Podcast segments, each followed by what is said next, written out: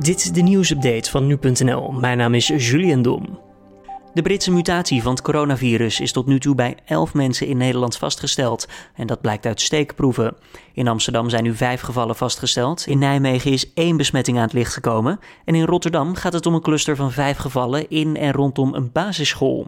Minister Hugo de Jonge noemt het een opmerkelijk geval. En daarom doet het RVM samen met de GGD in Rotterdam nader onderzoek. De rechtbank in Arnhem heeft maandag 15 jaar cel opgelegd aan een 29-jarige man die vorig jaar zijn vriendin om het leven heeft gebracht in Didam. De man zei dit onder invloed van zijn slaapstoornis te hebben gedaan, maar de rechters vinden die verklaring niet aannemelijk. Kenmerken van de slaapstoornis waar de man aan leidt zijn dat een persoon bijvoorbeeld verward kan zijn en automatische handelingen uitvoert in zijn slaap. Ambassadeurs van de lidstaten van de Europese Unie hebben maandag goedkeuring gegeven aan de voorlopige versie van de Brexit-deal. De Europese Commissie heeft een voorlopige regeling tot 28 februari voorgesteld om het Europese parlement de tijd te geven om de donderdag gesloten Brexit-deal goed door te nemen. Met de tijdelijke regeling moeten onnodige problemen worden voorkomen. Het Verenigd Koninkrijk moet het akkoord zelf ook nog ratificeren. Het Britse parlement komt daarvoor op 30 december bijeen.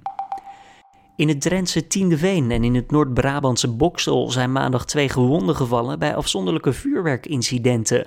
Het slachtoffer uit Tiendeveen heeft zware verwondingen opgelopen en het slachtoffer in Boksel zou volgens regionale media zelf met vuurwerk hebben geknutseld. Bij de ontploffing daar zou hij aan zijn armen en benen gewond zijn geraakt. En dit was dan weer de nieuwsupdate van nu.nl.